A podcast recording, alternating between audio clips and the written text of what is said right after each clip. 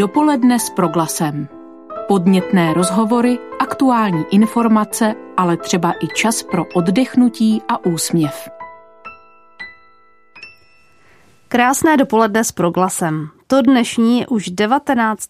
v měsíci lednu. A i dnes vás zveme k zastavení se zajímavou osobností. Naše pozvání dnes přijal religionista, teolog, starokatolický kněz, generální sekretář Ekumenické rady církví v České republice, ale taky multilingvista, překladatel, sportovec, a mohla bych ještě dlouho pokračovat, tak řeknu jenom Petr Jan Věnč. Dobrý den, vítejte. Dobrý den. Pohodový poslech vám přeje Kateřina Rožová.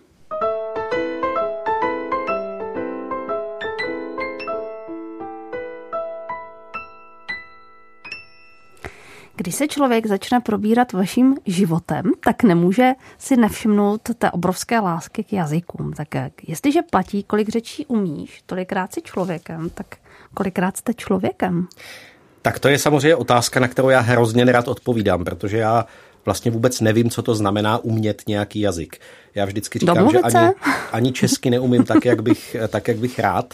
A Jinak, co se těch ostatních jazyků týče, tak já mám jazyky hrozně rád a hrozně rád do nich vrtám, ale uh, málo který se mi podařilo dotáhnout do nějaké jako míry plné kompetence. Takže uh, v angličtině, v němčině a v jidiš můžu říct, že mám asi nějakou jako relativně plnou profesionální kompetenci, ale ty ostatní jazyky, ať už živé nebo mrtvé, jsem vždycky nechal v nějaké fázi rozvrtanosti a uh, tak, jak ke starým přátelům se k ním rád a často vracím, když mám chuť a čas. Eh, tak já teda budu konkrétnější. Vy jste teď mluvil právě o té plné profesionální znalosti angličtiny, němčiny a jidiš. Nicméně, když jsme u mrtvých jazyků, tak jsme spolu mluvili o tom, že se orientujete v latině, v řečtině, ale také třeba v sumerštině, v sanskrtu, v gočtině. Jak se k tomu člověk dostane? No, uh, ono je to tak, že já tyhle ty věci jsem vždycky vyhledával a když byla příležitost, tak eh, jsem po ní vždycky skočil.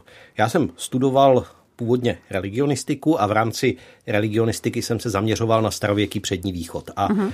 tam samozřejmě, aby člověk mohl pracovat s těmi historickými texty, eh, tak musí nějakým způsobem se naučit pracovat. Samozřejmě stačí prostě nějak základně a pasivně eh, s těmi jazyky, v kterých ty, ty texty jsou, protože samozřejmě od něčeho třeba existují překlady, ale typicky třeba právě v té sumerštině ty překlady nebývají úplně vždycky spolehlivé a někdy jsou jako hodně interpretativní a tak člověk s tím musí, musí pracovat v tom originálním jazyce. Eh, takže třeba ta sumerština to bylo něco, co mě provázelo řadu let mm-hmm. po dobu mého studia religionistiky a předovýchodní archeologie a myslím si, že je to jako naprosto fascinující jazyk už třeba tím, že nemá společného nic s žádným jiným jazykem a je to jazyk, který má zřejmě tedy nejstarší písmo na světě. No a pak ty ostatní, to tak se různě, různě stalo. Třeba gotština. Gotština tam mě taky potkala vlastně při studiu teologie, protože přesto, že to je vlastně jazyk, řekněme, těch germánských kmenů, tak ten jediný velký dokument nebo doklad gotštiny, který je zachovaný, který je také překlad nového zákona. Eh, takže eh, vlastně, když se člověk učí gótštinu, eh, nebo tak trošku si hraje spíš s tou gótštinou, protože nedokážu říct, že bych ji jako uměl, jako uměl, tak to v podstatě znamená, že se zároveň zabývá, zabývá novozákonními texty. Když jsme tady u těchto mrtvých jazyků, tak dá se říct, že mají něco společného, že mají třeba nějaké společné pravidlo, na základě kterého, když do toho proniknete, tak už je to potom snaží, ta orientace? No, společného mají především to, že jsou mrtvé, no, takže no. si s nimi člověk eh, příliš jako nepohovoří, eh, což teda taky samozřejmě na rozdíl od těch živých jazyků znamená, že se vám jako nestane to, že strávíte x let studiem toho jazyka a pak prostě přijde 14-letý rodilý mluvčí a vy, jste, vy se před ním hambíte, protože stejně nikdy nebudete mluvit jako on. To tady nehrozí. to tady nehrozí.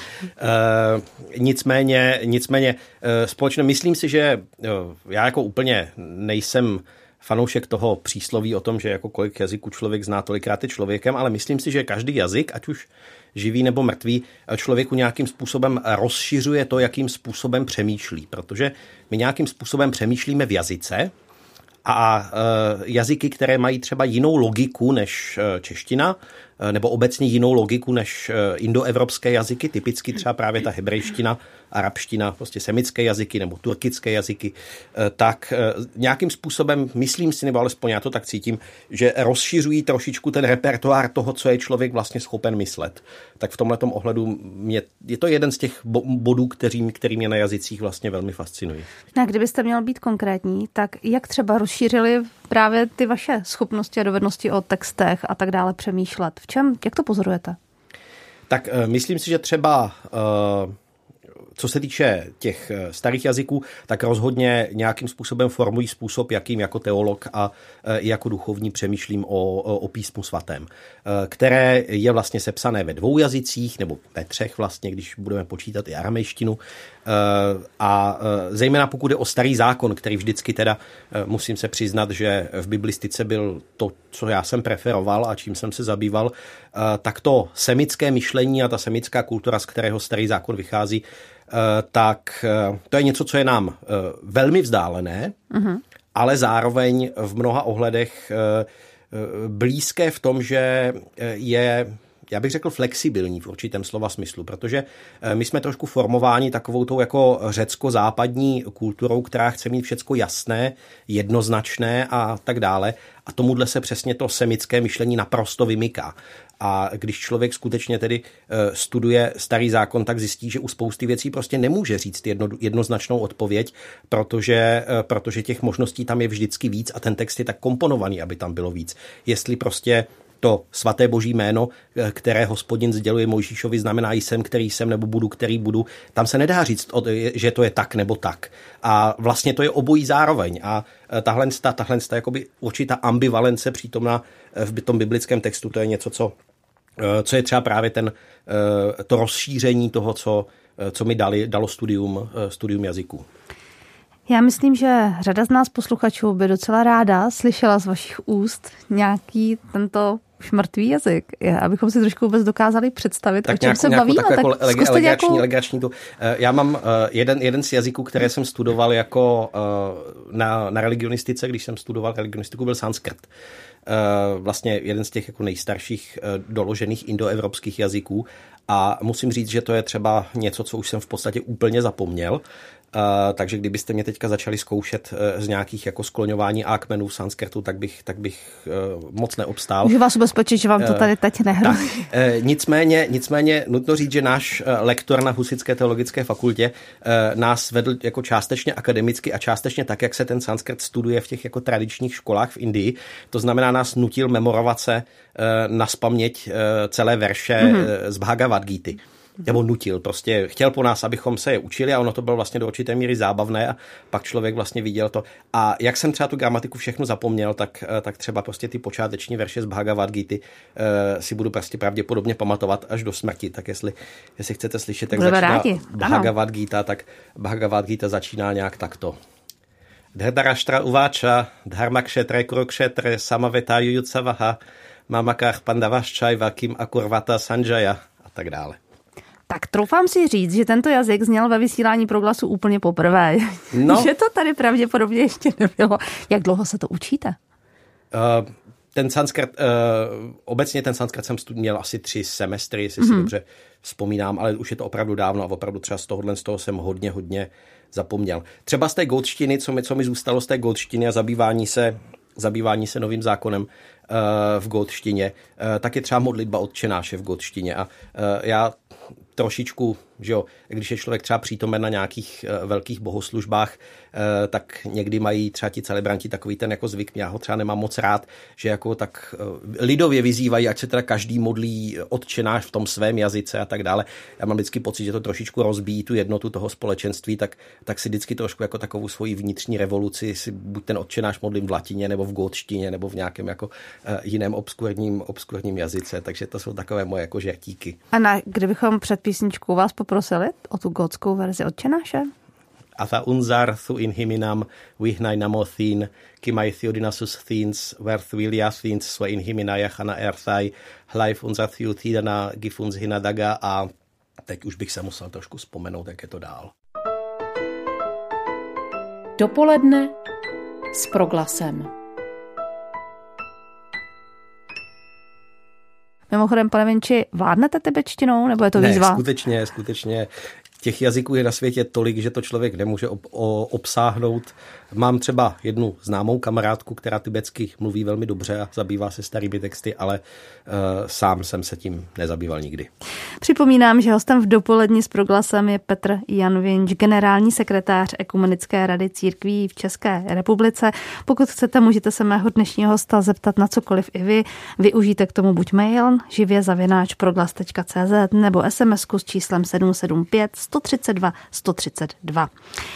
My jsme v první části mluvili tedy především o vaší znalosti jazyků. Byl jste k tomu veden doma? Vlastně ne. Uh, moji rodiče sami uh, válčí s Němčinou, s angličtinou moc, i když jedou na dovolenou, tak uh, byli moc rádi, když jsme jim s, bra- když jsme jim s bratrem uh, před rokem nebo před dvěma koupili takový elektronický překladač, do kterého jako nadiktujete větu a on vám ji přeloží do cizího jazyka. Uh, takže ne, tohle, to mě, tohle ke mně přišlo vlastně až nějak se studiem. Hlavně teda musím zase říct to studium religionistiky na Husické teologické fakultě spolu s teologií. Eh, to bylo něco, co mě v tomhle jako opravdu eh, otevřelo mnoho dveří, včetně vlastně toho, že tam jsem se poprvé setkal s Jidiš, která se pak nějakým způsobem stala eh, takovou jako stálou součástí mého života. Budeme o tom všem mluvit. Já bych ještě s dovolením zůstala právě ve vaší rodině, ve vašem dětství. Jak na něj vzpomínáte? Vzpomínám na něj vlastně rád a jakkoliv bylo takové jako uh, zvláštní. Já jsem se narodil v roce 82 a vlastně jedny, jedny z mých takových jako prvních kontinuálních eh, vzpomínek jsou na převrat v roce 89, kdy jsem sledoval prostě to dění. Samozřejmě jsem mu tehdy neúplně, neúplně rozuměl, ale už to, už to vnímám, pamatuju si to. Myslím si, že jsem vlastně jako by ta, ta poslední generace, která to ještě měla šanci nějakým způsobem jako zažít a, a pamatovat si. A uh, jsou tam momenty, které se, které se do mě jako hodně silně otiskly. Jeden z těch momentů byl, když jsme, když jsme s tátou vyrazili na letnou, na, tu, na takovou tu největší demonstraci, co byla na letné, kde se tehdy Václav Malý modlil odčenáš. Já jsem tomu tehdy moc nerozuměl, ale síla toho momentu se do mě vlastně hrozně otiskla a pak zpětně, možná je to prostě nějaká moje jako anachronická fantazie, ale zpětně se k tomu, z tomu momentu vracím jako uh, k jednomu ze svých vlastně jako nejstarších, nejstarších můžu říct možná spirituálních prožitků.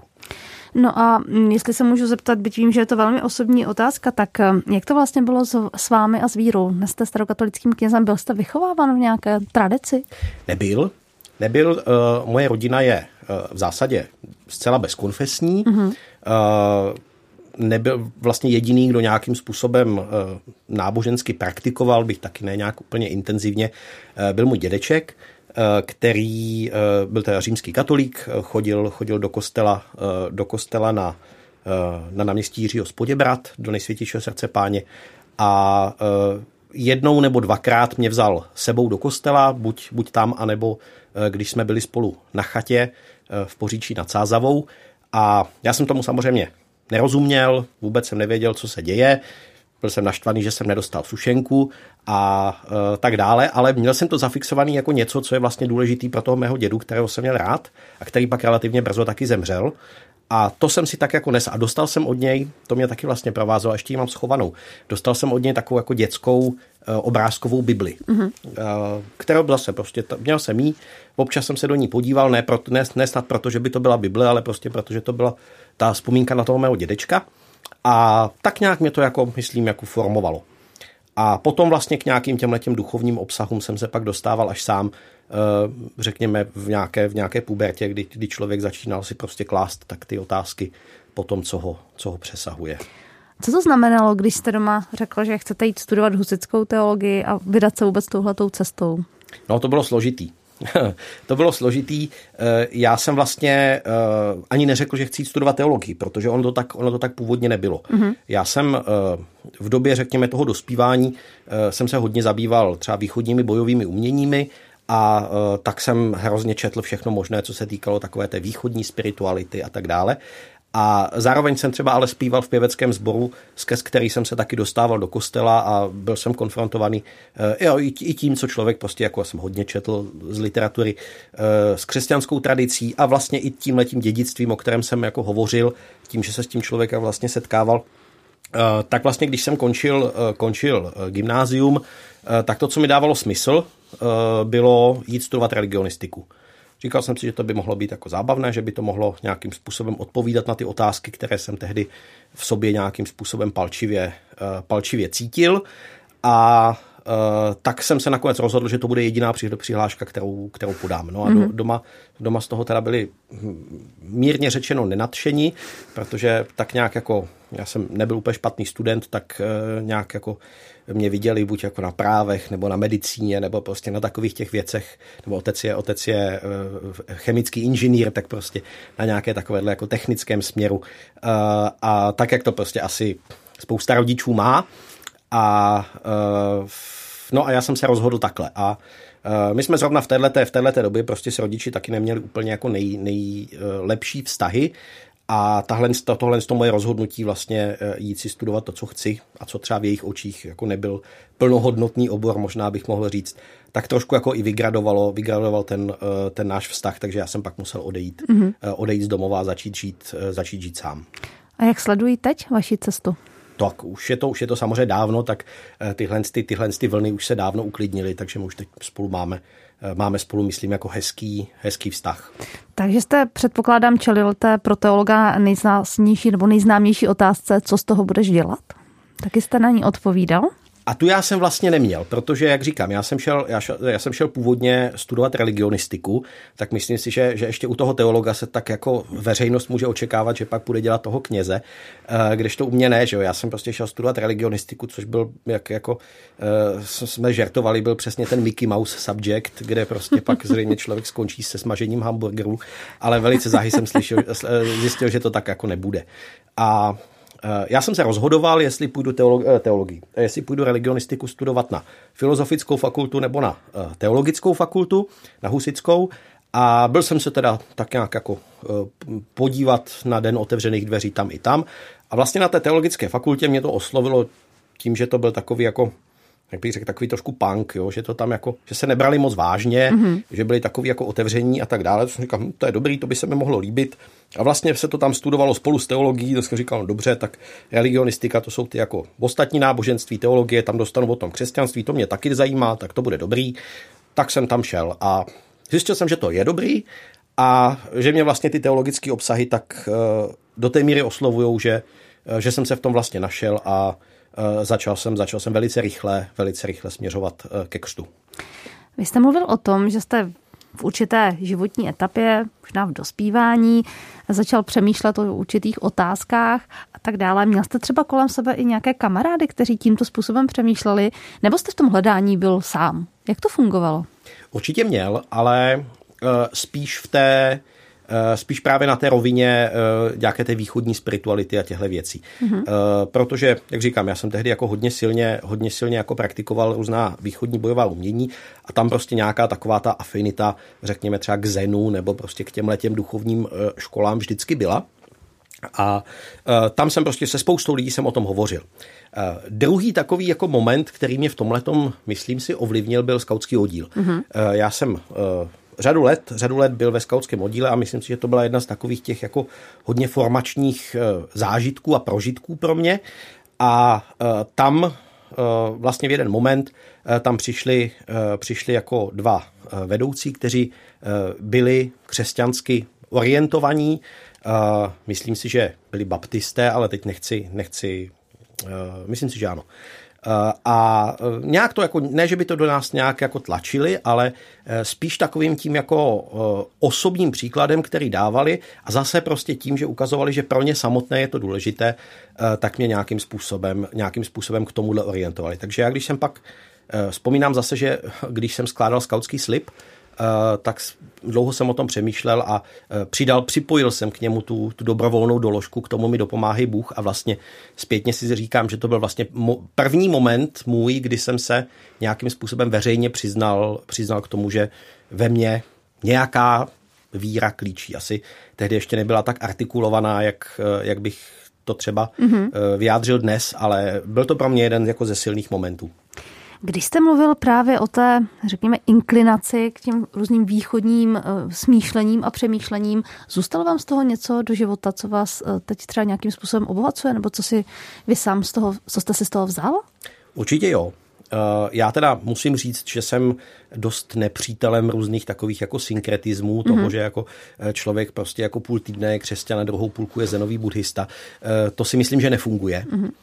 Na druhé straně si myslím, že v těchto těch tradicích je toho jako mnoho zajímavého a třeba řekněme některé ty techniky práce s myslí, meditace a tak dále, které třeba v rámci, v rámci té nemyslím teď toho náboženského systému, ale spíš té, nábo- té, eh, té jako praxe eh, těch východních eh, směrů jsou, tak ty si myslím, že se dají, že se dají jako adaptovat a dají se praktikovat i třeba v jiném kontextu. A konečně vím, že třeba, vím, že třeba tuším v Německu nebo i v Nizozemí jsou třeba křesťanské komunity mnížské, které právě třeba tyhle formy meditace v nějaké pokřesťanštělé podobě praktikují. Ale že bych se tím nějak jako výrazněji, výrazněji zabýval, tak to, to se nezabývám.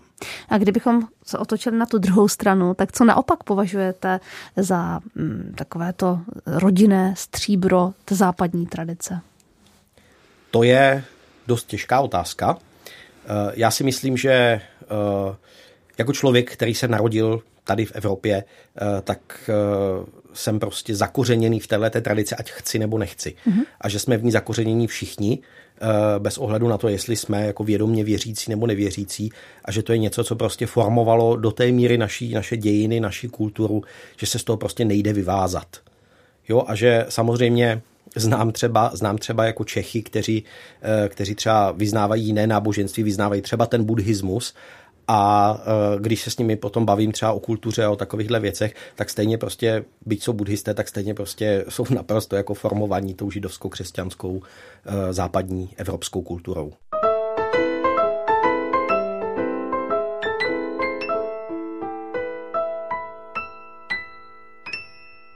Rozhodnutí pro studium teologie nemusí ještě znamenat, že se člověk rozhodne pro dráhu duchovního. Ale vy jste se rozhodl. Co vás k tomu vedlo?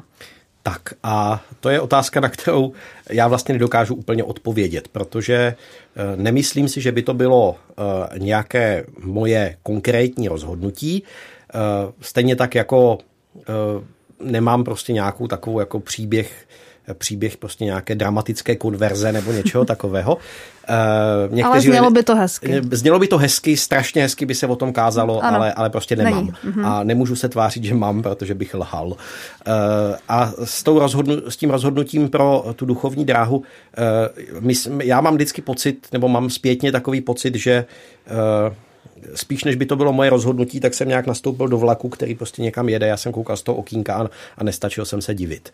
Uh, takže, takže prostě to, to, to tak skutečně nějak jako samo, samo, samo ze sebe samo ze sebe vyplynulo a já jsem se tomu spíš nebránil, než že bych, že bych potom nějak jako aktivně eh, aktivně šel. Možná to nezní vlastně dost jako zbožně a dost jako, jako povolání a tak dále, ale mám pocit, že prostě ten pán Bůh si mě tak jako chytil do toho lasa a tak si mě jako táhl táhl k sobě a já jsem s tím tak už vlastně nemohl moc dělat. Říkáte, nestačil jsem se divit a divíte se ještě pořád? No já se divím pořád. Se pořád. Já, se, já se divím pořád. Tak pojďme v tom divení pokračovat. Vy jste vystudoval tedy teologii, o tom jsme už mluvili. Nicméně pak jste se vydal na zkušenou do světa a zakotvil jste ve Švýcarsku. Co tam? Já jsem vlastně, eh, když jsem dokončoval studium teologie, tak už mi zbývalo dopsat jenom, eh, jenom magisterskou práci a říkal jsem si, tak to můžu dělat úplně stejně dobře, dobře u sebe doma na Žižkově, jako kdekoliv jinde. A e, říkal jsem si, že bych teda vyrazil někam, vyrazil někam do zahraničí na rok. Jazyky a vám nebránili, jak už jazyky, víme? jazyky tomu v zásadě nebránili, no. respektive já jsem tehdy ještě třeba německy tolik neuměl, ale e, byla tam jako, byl tam výhled, že, že bych se zapsal do nějakého intenzivního kurzu, který by s tím jako výrazně pohnul, což se tady nakonec taky stalo. No a zvažoval jsem, jestli buď do Anglie teda, nebo do, do nějaké německy mluvící země. A v Anglii jsem měl samozřejmě církevní kontakty skrz anglikánskou církev, s kterou my jsme eh, ve společenství a ve Švýcarsku, eh, ve Švýcarsku je taky starokatolická církev, která má uh, i třeba i jako biskupské stipendium pro studenty. A to jsem nakonec teda usoudil, že bude asi nej, nejsnazší a nejzajímavější cesta. A vlastně tehdy, jak jsem mluvil o tom, že jsem se zabýval tou sumerštinou, tak velkou roli tam se hrálo i to, že ve Švýcarsku v Bernu učil profesor Pascal Attinger, což byl prostě největší, nebo je asi dodnes největší žijící odborník právě na sumerštinu, tak jsem říkal výborně, tak tam půjdu na Eh, rozšiřující studium prostě na starý zákon a předovýchodní archeologii. Budu s profesorem Attingerem studovat sumerštinu, bude to krásné. A dopíšu si tu, dopíšu si tu uh, diplomku uh, a tak dále, což se stalo všechno pěkně. Uh, jediné, co mi nevyšlo, je to, že jsem tam uh, měl v plánu jet na rok a nakonec jsem tam skejsl asi 6 nebo 7 let. No ale studoval jste stále. No, ano, studoval jsem, já jsem teda dokončil jsem tamto eh, postgraduální, postgraduální diplomní studium starého zákona a zůstal jsem tam, jednak jsem vlastně začal působit jako vikář v jedné starokatolické farnosti ve Švýcarsku, v Grenchen, v kantonu Solothurn a zůstal jsem na fakultě jako asistent, učil jsem, učil jsem pár seminářů a uh, začal jsem doktorát, který jsem teda ale nedodělal, protože prostě jsem to nějak jako časově, časově nedával. A jste, pokud se nepletu, tak jste se tam také začal učit francouzsky. No, ale to je jenom tak, to je jenom tak decentně. To je takové decentní, dobře. Pak jste nicméně studoval chvíli také v Izraeli. Ano, to bylo uh, součástí vlastně uh, jednoho toho mého projektu. Eh, já jsem tam měl vlastně, nebo účastnil jsem se projektu, který se týkal výzkumu knih Samuelových ve Starém zákoně eh, knihy Samuelovy a knihy Královské, obecně deuteronomistické dějepisné dílo, to byl vlastně takový jako můj uh, hlavní záběr. Uh, třeba ta uh, závěrečná práce v rámci toho postgraduálního studia, kterou jsem tam psal, tak uh, ta byla o uh, stavbě, stavbě chrámu, respektive o té zprávě o stavbě chrámu uh, v knihách královských. No a v rámci toho jsem teda dostal možnost jet, jet na, na rok na eh, stipendium jako hostující badatel na univerzitu v Tel Avivu. Takže jsem vlastně rok nebo necelý rok strávil, eh, strávil v Izraeli. Abychom to kolečko uzavřeli, tak jste studoval také v Římě. Uh-huh. Tam jste zase pro změnu zakotvil na Papajské univerzitě. To je pravda, ale to, to, byl, to byl jenom takový jako krátký studijní pobyt, eh, kdy jsem studoval vlastně program, který tam je na Ateneu Pontificiu, Regina Apostolorum, eh, který se týká exorcismu a modlitby osvobození. Tak a proč se na to všechno ptám? Vy jste si vlastně udělal takové kolečko teologické. Jak se liší studium teologie u nás a ve světě? Co vám tahle ta zahraniční zkušenost dala? Ta zahraniční zkušenost byla velmi zajímavá na mnoha rovinách. Nejenom na té rovině eh, studijní, ale i na té rovině prostě nějakého takového eh, obecně lidského fungování. Protože nutno říct, ono je to trošičku něco jiného, když člověk vyjede třeba na Erasmus na půl roku nebo na rok mm-hmm. a zase se vrátí a když je tam takhle jako relativně dlouhou Dlouho. dobu a vlastně mm-hmm. už, tam, už tam opravdu žije, jako žije. Eh, zažil jsem spoustu zajímavých věcí, pozitivních i negativních. Zažil jsem spoustu přijetí, spoustu spoustu lidí, kteří byli ochotní mě pomoct, ať třeba, nebo i třeba v, to, v, tom, i v tom Izraeli. A zároveň jsem ale i zažil takový ty pocity vykořeněnosti, mm-hmm. kdy člověk prostě je opravdu v cizí zemi a byť je tam prostě dlouho, byť tam třeba má nějaké kontakty a přátele, tak nikdy tam prostě nebude mít tak, tak hustou síť prostě těch svých e, známých a těch lidí, o které se může opřít jako, jako ve své vlastní zemi. Eh, zažil jsem samozřejmě i takové nějaké jako eh, nepřijetí, takovou nějakou skepsi vůči, vůči cizincům, která prostě ve Švýcarsku eh, z různých důvodů taky je a, a tak dále. Takže myslím si, že to byla jako zkušenost obohacující v tom smyslu, že třeba teď jsem, protože mám tuhle v úvozovkách migrační zkušenost, tak jsem třeba mnohem eh, víc nakloněný tomu jako rozumět té zkušenosti lidí, kteří třeba eh, z různých důvodů třeba prchají před válkou a přicházejí sem k nám do Evropy. Už jsem dnes mnohokrát říkala, že pracujete jako generální sekretář Ekumenické rady církví v České republice. A zajímá mě, jak tuhle tu zkušenost, kterou máte, můžete pronést nebo promítnout do té současné pozice, kterou zastáváte. A také se u nás velmi mluví o tom, jak se daří ekumenickým vztahům. Je to, je to prostě realita? Je to tak? Jsme v tom nějakým způsobem výjimeční? Myslím si, že ano. Myslím si, že ano. Myslím si, že ekumenické vztahy jsou u nás uh, jednak jako nejlepší, jaké kdy historicky byly. A uh, jednak se teď trošičku už dostali z takového toho uzavření do jednoho konkrétního tématu, kterým byly ty církevní restituce, uh-huh. které jsou už za náma a teď vlastně pak šo, se nějakou dobu tak jako diskutovalo, jestli vlastně teď už tu ekumenickou radu a tyhle ty věci potřebujeme, když už máme vlastně hotovo a můžeme uh-huh. si teda teď začít řešit jakoby to svoje. No a myslím si, že se velice, velice dobře a jasně ukázalo, že eh, ta ekumenická spolupráce je potřeba a e, na čem třeba já ji vidím velice silně, e, je to téma sektorální pastorace, to znamená e, té duchovní služby v tom mimo církevním kontextu, ať už je to armáda, vězení, nemocnice, policie a tak dále. Třeba teďka prostě po celou, po celou dobu té trvající pandemie, třeba ta otázka kaplanu duchovní služby v nemocnicích byla velice silně akcentovaná a myslím si, že velmi důležitá. Včera začal týden modliteb za jednotu křesťanů.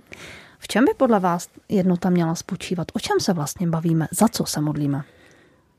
Já si myslím, že se eh, modlíme za ty velké věci, ale v praxi děláme spíš ty malé věci, což není špatně.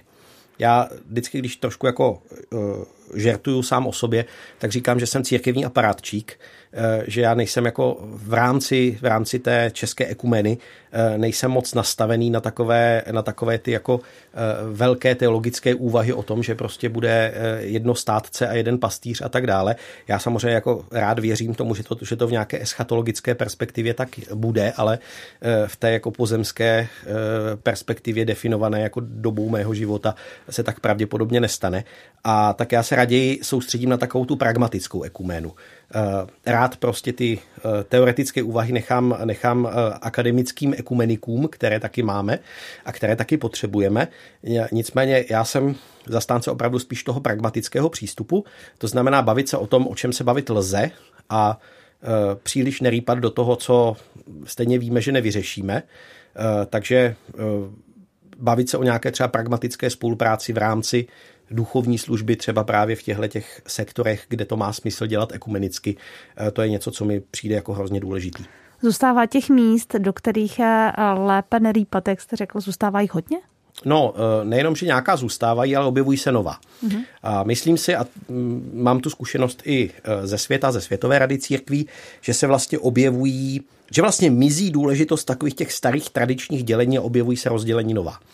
Eh, dneska už vám v církvích jako málo kdo bude vést eh, plamenou diskuzi o, já nevím, teologii, o, o, o osvobození, o, o vykoupení, o predestinaci, o takových těch jako tradičních eh, teologických tématech, na kterých prostě od reformace tady se různě církev dělila.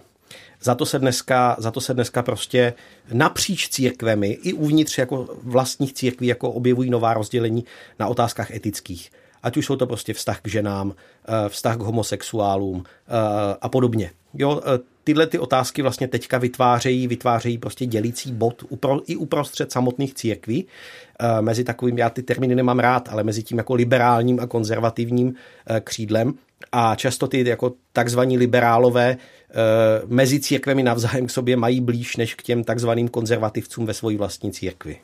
No a nakolik eh, se zabýváme těmito vnitřními věcmi a nakolik se nám daří vycházet směrem ven a stávat se a teď, jak to dobře říct, zajímavými, atraktivními, důležitými pro tu ostatní společnost. Já teď narážím na výsledky sčítání lidu, které v tomto týdnu, v minulém týdnu, přinesly informace, že v Česku ubývá lidí, kteří se hlásí k nějaké církvi nebo náboženskému směru a naopak přibývá nevěřících či věřících bez konkrétní církve či společenství. Samozřejmě ta data jsou výrazně delší, bylo by potřeba se jimi zabývat, bez zesporu to dělat budeme.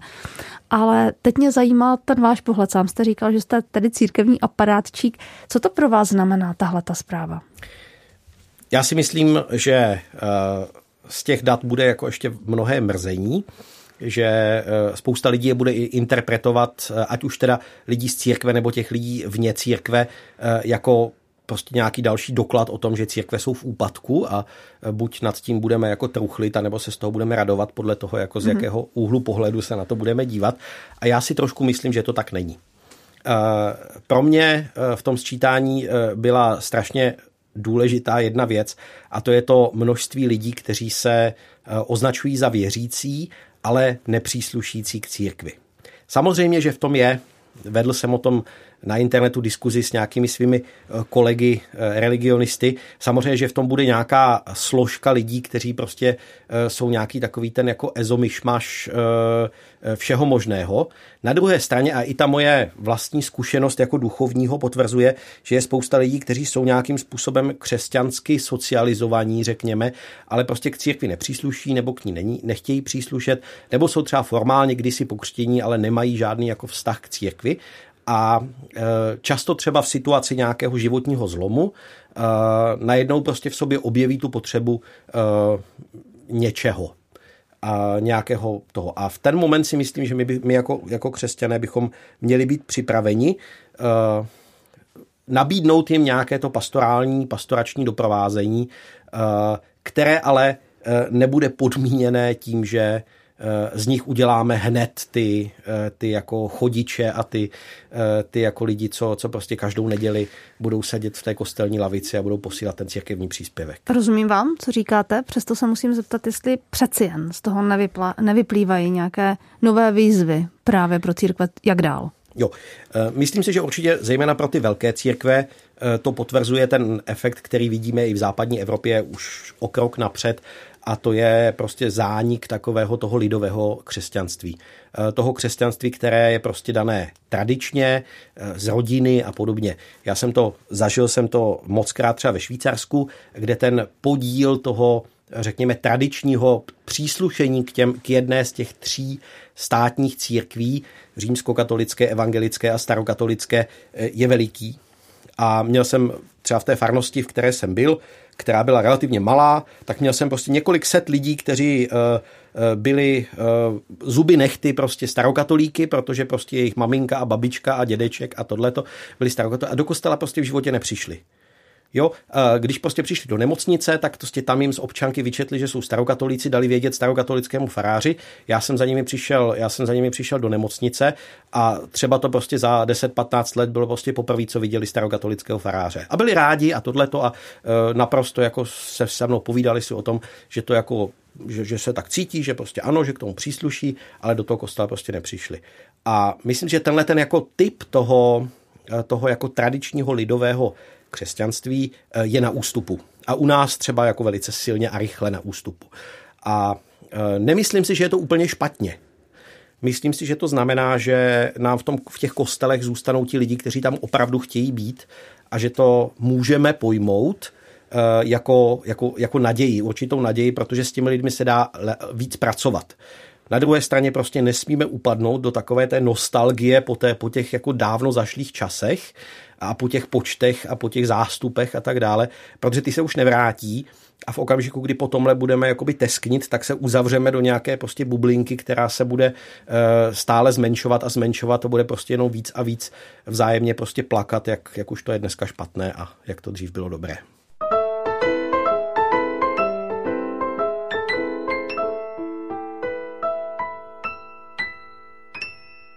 S Petrem Janem Vinčem si povídáme v dopolední s proglasem, zbývají nám už jen závěrečné minuty a proto v nich nemohu zmínit eh, takovou, řekla bych, další velkou součást vašeho života a to je eh, vaše eh, fungování v aktivních zálohách.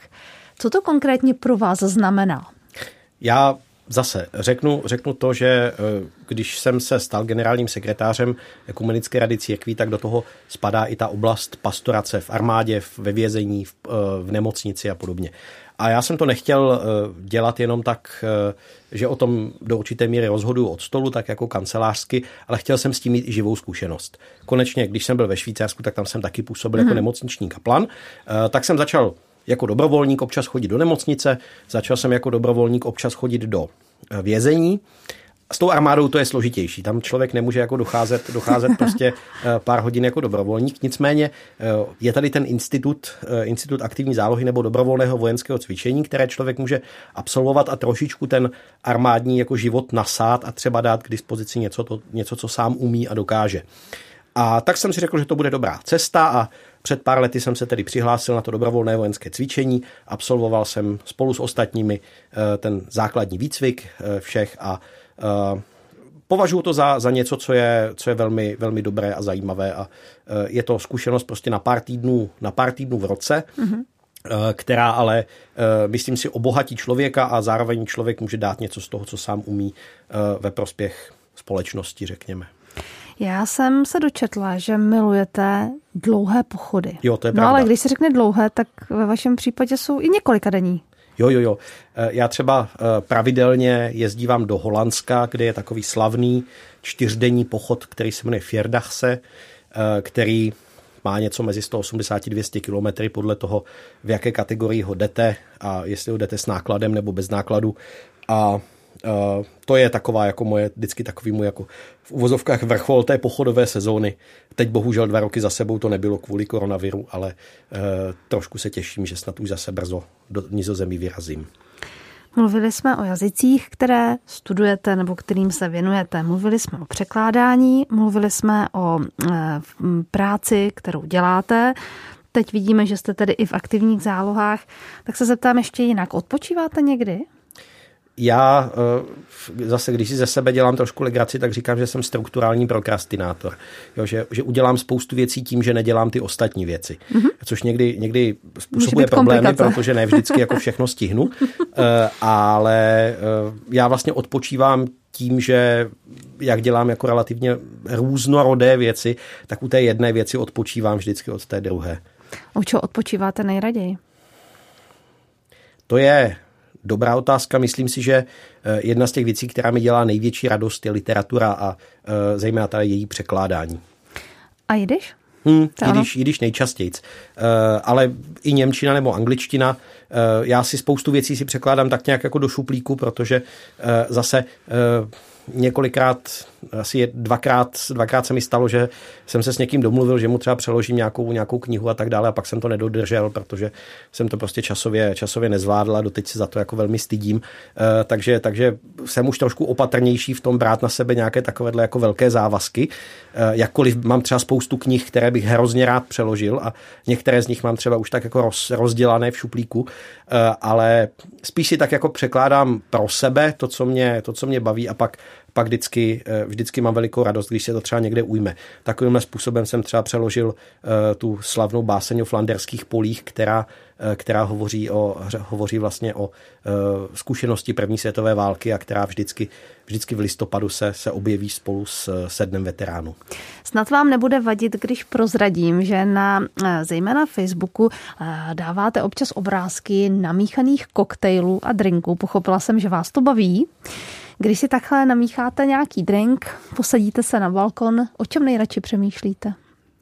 Jo, s těmi, s těmi koktejly to je taková jako nová věc. S tím já jsem vlastně začal v prvním lockdownu, když, když vlastně poprvé jsme byli z koronavirových důvodů zavření, zavření doma, eh, tak eh, já jsem prostě neměl jsem teď tu činorodost, možnost mm-hmm. prostě běhat a dělat si věci, co, co, co, co mě baví, tak jsem přemýšlel co a tak jsem, tak jsem začal vlastně s, to, s tím letím, to mě bavilo vlastně, jako myšlenka mě to bavilo už dávno, ale nikdy jsem na to neměl prostě ten čas a morál s tím začít, tak teď jsem si říkal, dobře, tak začnu, začnu si míchat, míchat koktejly, tak jsem si tak trošku v žertu zase pro kamarády e, založil takový e, neexistující bar u preláta a e, když, když udělám nějaký jako zábavný, hezký koktejl, tak, tak dávám ty fotky na sociální sítě. Uh, No často, často, když si takhle třeba uh, něco dobrého, dobrého udělám, tak uh, si sednu s nějakou jako milou, milou knihou a u toho se mi odpočívá velmi, velmi příjemně. Nebo si poslední době si taky hodně pouštím podcasty. Podcasty, to mě teď taky, taky moc baví. Hlavně proto, že u toho poslechu toho podcastu může člověk pak dělat ještě něco dalšího.